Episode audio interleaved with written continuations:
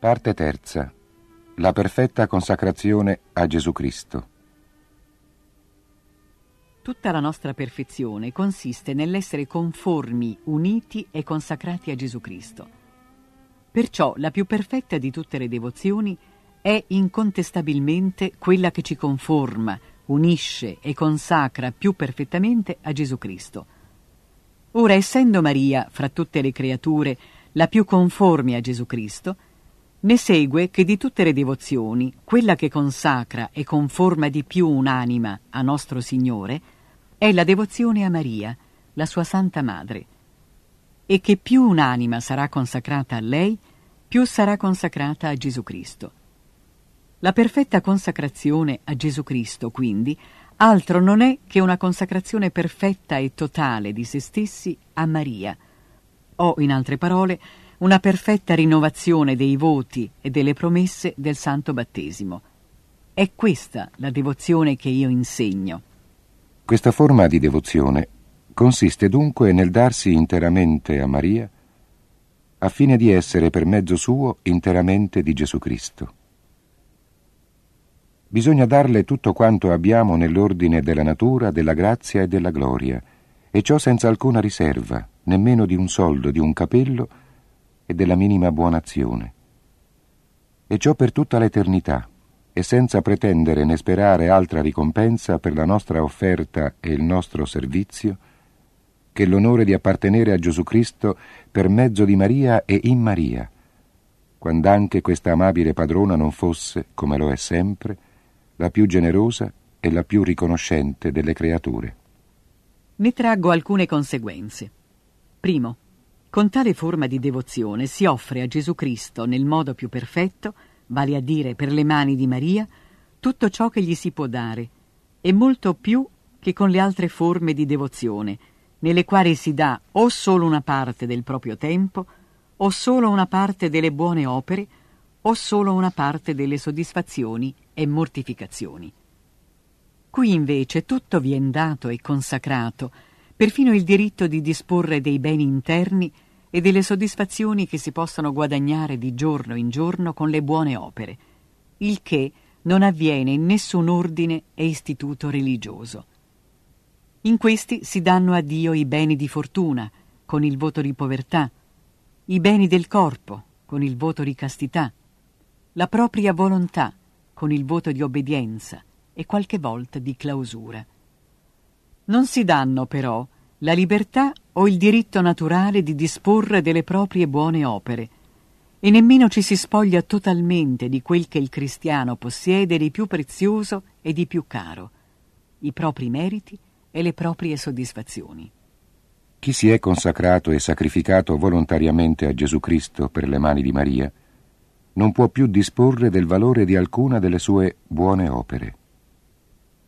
Tutto ciò che soffre, tutto ciò che pensa, dice e fa di bene appartiene a Maria e ad essa può disporne secondo il volere del Figlio e alla maggior gloria di Lui.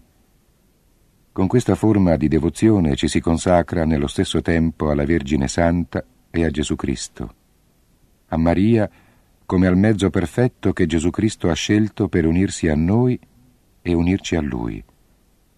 Al nostro Signore come al nostro fine ultimo, cui dobbiamo tutto ciò che siamo perché è nostro Redentore e nostro Dio. Ho detto che questa forma di devozione può benissimo definirsi come una rinnovazione perfetta dei voti o promesse battesimali. Ogni cristiano, infatti, prima del battesimo, era schiavo del demonio, poiché gli apparteneva. Nel battesimo, di propria bocca o per mezzo del padrino e della madrina, egli ha rinunciato solennemente a Satana, alle sue seduzioni e alle sue opere, e ha scelto per padrone e sovrano Signore Gesù Cristo, a fine di dipendere da Lui in qualità di schiavo d'amore. Ebbene, è precisamente ciò che avviene nella presente forma di devozione. Si rinuncia come è notato nell'atto di consacrazione, al demonio, al mondo, al peccato e a se stessi, e ci si dà interamente a Gesù Cristo per le mani di Maria. In tal modo si fa qualche cosa di più, perché mentre nel battesimo si parla d'ordinario per bocca di altri, e cioè del padrino e della madrina, e ci si offre a Gesù Cristo soltanto per mezzo di un procuratore, in questa forma di devozione si agisce invece da se stessi, volontariamente e con conoscenza di causa. Nel battesimo non ci diamo a Gesù Cristo per le mani di Maria, almeno in maniera esplicita, né diamo a Gesù il valore delle nostre buone azioni. Con questa forma di devozione, invece, ci diamo esplicitamente a nostro Signore per le mani di Maria e a Lui consacriamo il valore di tutte le nostre azioni. Chi mantiene fedelmente le promesse battesimali? Non è forse vero che quasi tutti i cristiani tradiscono la fede promessa a Gesù Cristo nel battesimo? Da dove scaturisce questo disordine universale se non dalla dimenticanza in cui si vive delle promesse fatte e degli impegni contratti nel santo battesimo e dal fatto che quasi nessuno ratifica da se stesso il contratto di alleanza stretto un giorno con Dio per mezzo del padrino e della madrina. I concili, i padri, e la stessa esperienza ci mostrano che il modo migliore di rimediare ai disordini dei cristiani è il ricordare loro gli obblighi del battesimo e il persuaderli a rinnovare le promesse che vi fecero. Non è forse ragionevole che ciò si compia senza indugio in una maniera perfetta, con una totale consacrazione al nostro Signore per mezzo della sua Santa Madre? Dico in maniera perfetta, poiché per consacrarci a Gesù Cristo si ricorre al più perfetto di tutti i mezzi, la Vergine Maria. Bisogna studiare, adesso il più brevemente possibile, i motivi che devono farci apprezzare questa forma di devozione, gli effetti meravigliosi che produce nelle anime fedeli e le sue pratiche. Primo motivo che ci mostra l'eccellenza della consacrazione di noi stessi a Gesù Cristo per le mani di Maria. Se non si può concepire sulla terra compito più elevato del servizio di Dio, se l'ultimo servo di Dio è più ricco, più potente e più nobile di tutti i re e imperatori della terra, ove questi non servono fedelmente il Signore, quali non saranno le ricchezze, la potenza e la dignità di chi vuole essere in modo fedele e perfetto un servo di Dio e abbraccia interamente questo servizio senza riserva e per quanto in suo potere? Ebbene, tale è un fedele amorevole e schiavo di Gesù, in Maria, che si consacra completamente al servizio del Re dei Re, per le mani della sua Santa Madre, senza nulla ritenere per sé. Tutto l'oro del mondo e le bellezze dei cieli non bastano a pagarlo. Questa forma di devozione esige che si diano senza riserva alcuna a Gesù e a Maria tutti i propri pensieri, parole, azioni e sofferenze e tutti i momenti della propria vita, di modo che si vegli o si dorma, si beva o si mangi, si compiano le azioni più importanti o le più ordinarie, si può sempre dire con verità che quanto si fa, sebbene non ci si pensi, tutto appartiene a Gesù e a Maria in virtù di tale offerta, a meno che non la si ritratti esplicitamente. Gesù, nostro grande amico, si è dato a noi senza riserva corpo e anima, virtù, grazie e meriti. Mi ha guadagnato interamente dandosi interamente, diceva San Bernardo. Non è dunque per noi un dovere di giustizia e di riconoscenza dargli tutto quanto gli possiamo dare? Per primo egli fu generoso con noi. Siamolo anche noi, in contraccambio, con lui e lo sperimenteremo ancor più generoso durante la nostra vita, nella nostra morte e per l'eternità. Ecco il secondo motivo, che fa vedere come sia giusto in se stesso e vantaggioso per il cristiano consacrarsi interamente a Maria con questa forma di devozione a fine di consacrarsi più perfettamente a Gesù Cristo. Questo buon maestro non disdegnò di rinchiudersi nel seno di Maria come prigioniero e schiavo d'amore, e di esserle sottomesso e obbediente per trent'anni. Lo spirito umano, ripeto, qui si smarrisce se riflette seriamente su questa condotta della sapienza incarnata, la quale non volle, benché potesse farlo, darsi direttamente agli uomini, ma preferì darsi per mezzo della Vergine. né volle venire al mondo all'età d'uomo perfetto, indipendentemente dagli altri, ma come povero e piccolo bambino, bisognoso delle cure e del sostentamento della madre. Questa sapienza infinita, che aveva un desiderio immenso di glorificare il Padre e di salvare gli uomini, non trovò mezzo più perfetto e più rapido a tale scopo che questo di sottomettersi in ogni cosa alla Santa Vergine. Con un esempio così chiaro e universalmente noto, saremo tanto stolti da credere di poter trovare un mezzo più perfetto e più rapido per glorificare Dio di quello di sottometterci a Maria nell'imitazione del Figlio?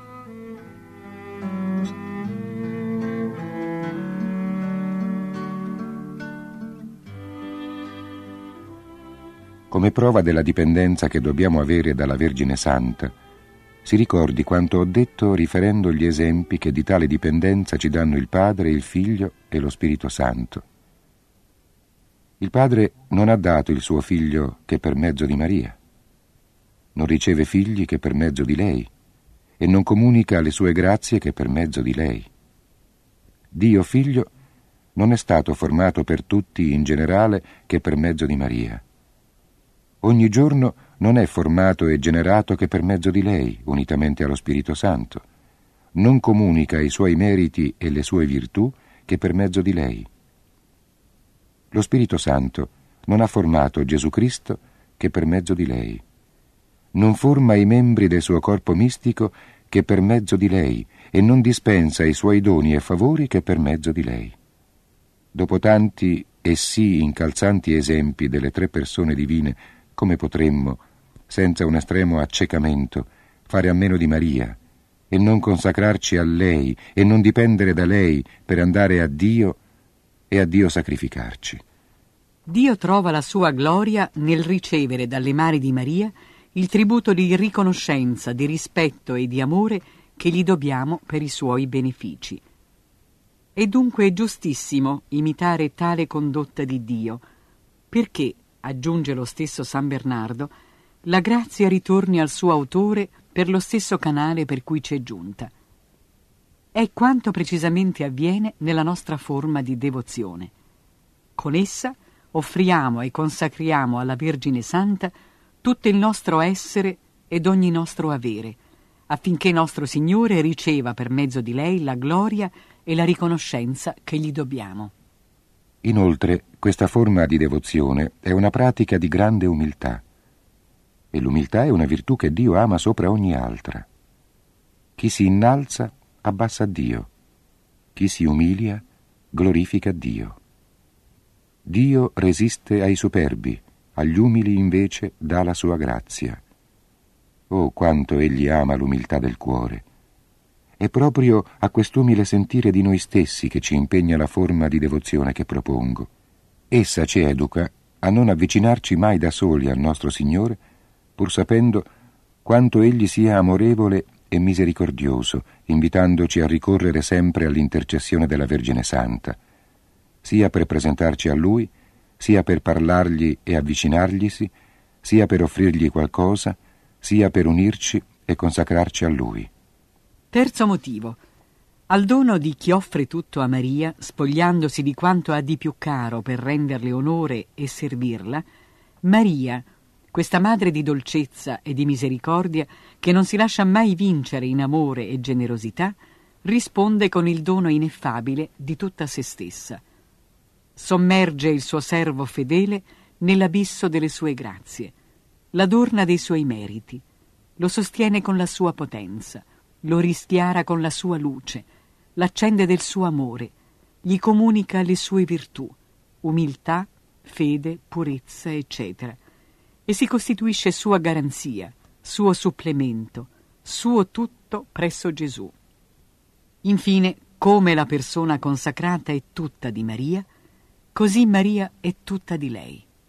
Tanto che si può ripetere di questo perfetto servo e figlio di Maria quel che San Giovanni Evangelista dice di sé, che ha preso la Vergine Santa in luogo d'ogni suo bene. E da quel momento il discepolo la prese nella sua casa. Con questa forma di devozione si offrono tutte le nostre opere buone a Gesù Cristo per le mani della sua amatissima Madre. Con questa amabile padrona le purifica, le abbellisce, le presenta, le fa accettare da suo figlio. Primo, le purifica da ogni macchia di amor proprio e dall'impercettibile attaccamento alla creatura che si insinua insensibilmente anche nelle migliori azioni. Secondo, le abbellisce, ornandole dei suoi meriti e virtù. Terzo, le presenta a Gesù Cristo. Maria nulla ritiene per sé, quasi fosse lei stessa il fine ultimo di quanto le si offre, ma tutto rimette fedelmente a Gesù. Dare a lei, dunque, è dare necessariamente a Gesù. Oggi ancora, come un giorno davanti alle lodi di Santa Elisabetta, sentendosi lodata e benedetta, canta l'anima mia magnifica il Signore. Quarto, Maria fa accettare queste buone opere da Gesù, per quanto tenue e povero sia il dono offerto al Santo dei Santi e al Re dei Re.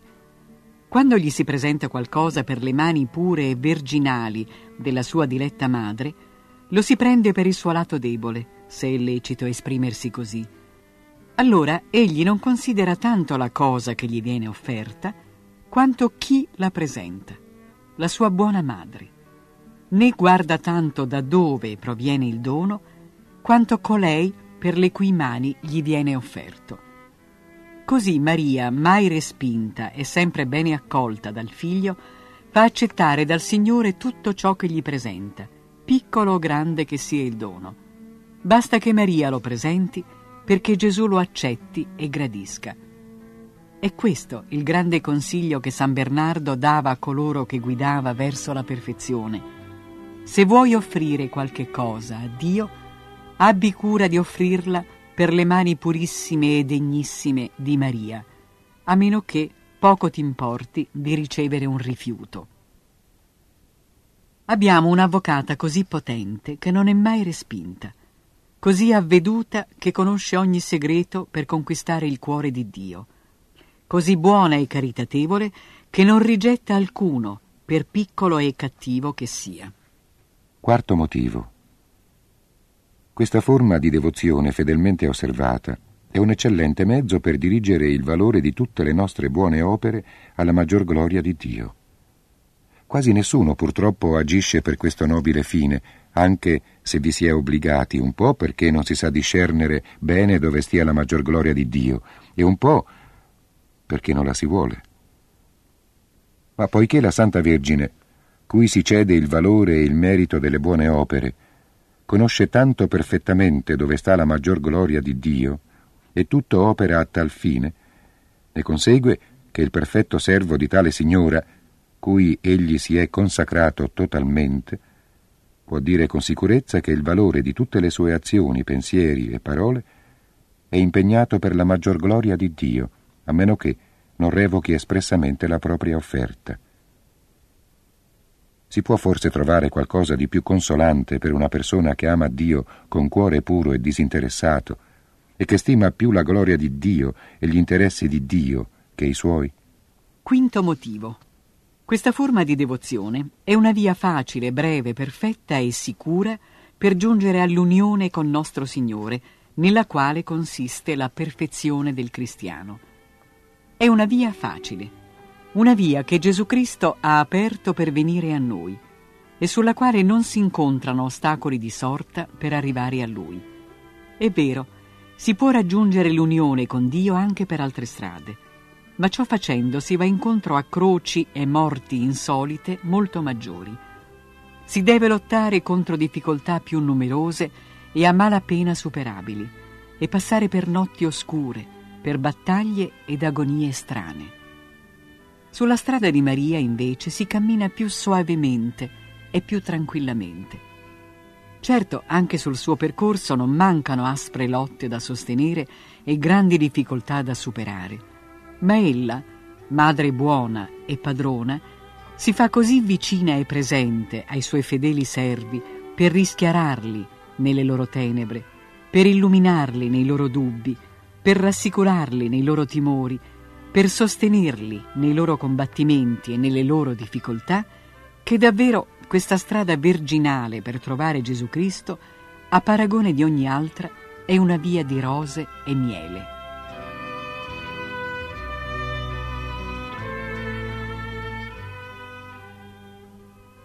Ma come si spiega allora, mi dirà qualche vero devoto di Maria, che i suoi servi fedeli hanno tante occasioni di patire e più di coloro che non le sono ugualmente devoti?